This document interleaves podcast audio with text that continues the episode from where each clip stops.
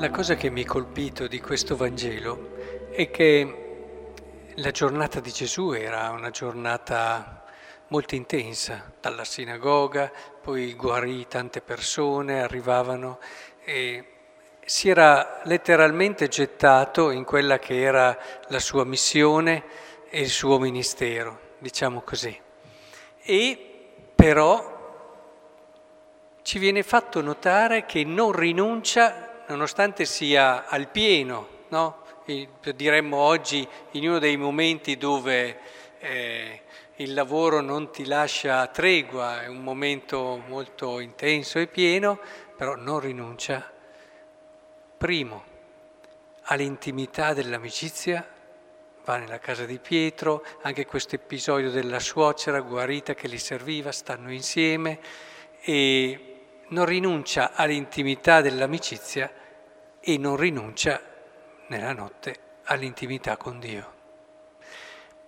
E, e questo credo che sia molto importante, perché se davvero Lui è per noi un riferimento fondamentale ed essenziale, eh, certamente da questo possiamo cogliere come il lavoro, l'impegno, anche la missione che abbiamo non deve mai, non deve mai farci trascurare delle dimensioni che sono essenziali e che non sono portare via tempo alla nostra missione. Se pensiamo che Lui aveva da salvare il mondo, diciamo che difficilmente noi avremo una missione così grande.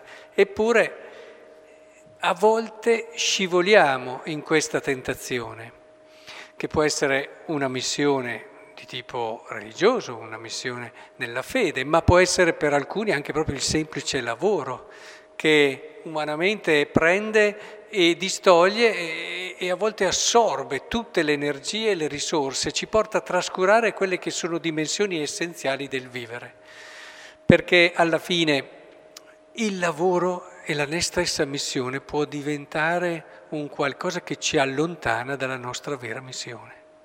Può sembrare strano, però anche Gesù ha continuamente questi momenti, il Vangelo ce li ricorda, proprio per resettare, per mantenere la missione nel giusto atteggiamento, nel giusta libertà, nella giusta libertà, anche solo tutti ci cercano. Beh, è, è molto seducente, eh? Tutti ti cercano. Tutti, sei ormai famoso, hai un ruolo, hai un posto, eppure se non hai questi spazi, e ribadisco, non solo di preghiera fondamentale, ma anche di amicizia. Alla fine, pensate, ci può essere qualcosa di più bello nella vita, di avere una speranza eterna e di avere degli amici con cui condividerla? Ma è una cosa stupenda, è una cosa che davvero ti aiuta a ritrovare in te stesso delle energie sempre nuove che ti portano a ridonarti in modo totale. È un po' la dinamica della storia della salvezza, se ci pensate. Dio per salvare tutti passa dall'elezione, da un popolo. Così per arrivare a donarti totalmente passi dall'elezione e dall'amicizia. Perché un'amicizia matura non ti chiude agli altri. Un'amicizia matura tira fuori da te risorse che da solo e senza queste amicizie non riusciresti mai a ritrovare e che ti portano davvero a donarti in un modo totale e pieno. L'amicizia ti aiuta nella correzione, a volte ti dà uno sguardo al di fuori di te che è uno sguardo d'amore, e quindi quando uno si sente guardato da una persona che lo ama accetta con molta più facilità anche le correzioni, le indicazioni che magari possono arrivargli per migliorare.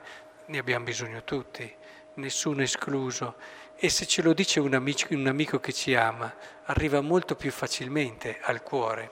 Tante volte ci vengono lanciate delle indicazioni e delle correzioni, ma non percependo l'amore da, da chi ce le dà, a volte abbiamo un atteggiamento di difesa istintivo e tante volte non arrivano là dove potrebbero arrivare in un reale nostro cambiamento. E così l'intimità non è assolutamente contraria al dono, ad un dono totale, universale e pieno. Un cuore, immaginate un cuore, intimità ed espansione, intimità ed espansione. Così è la vita di una persona sana, di un cristiano sano, che mantiene queste due dimensioni. Oggi, per non dilungarmi, non mi soffermo troppo sulla seconda, ho parlato un po' più della prima, ma anche la seconda, certamente, immaginate voi cosa vuol dire, perché la preghiera, più che un... Eh, Dire preghiere, quante volte ve l'ho ormai già detto, è intimità, intimità d'amore, intimità che ti apre all'altro con la maiuscola, intimità che ti fa ritrovare te stesso, il vero te stesso, nello sguardo d'amore di Dio. Ed è per questo allora che vorrei che imparassimo da Gesù questo equilibrio, un equilibrio che non è il medio, in medio stat virtus, cioè ci doniamo e non doniamo e non esageriamo. No, Gesù non ci ha insegnato questo equilibrio, quello l'hanno detto alcuni nella storia e molti magari l'hanno fatto anche come filosofia di vita. Gesù non ha dato il medio, Gesù ha dato tutto, però per arrivare a dare il tutto, ecco, ci ha indicato una strada che è profondamente rispettosa di una dimensione umana e spirituale che il Signore ha voluto per ognuno di noi e ci ha donato come riflesso di sé.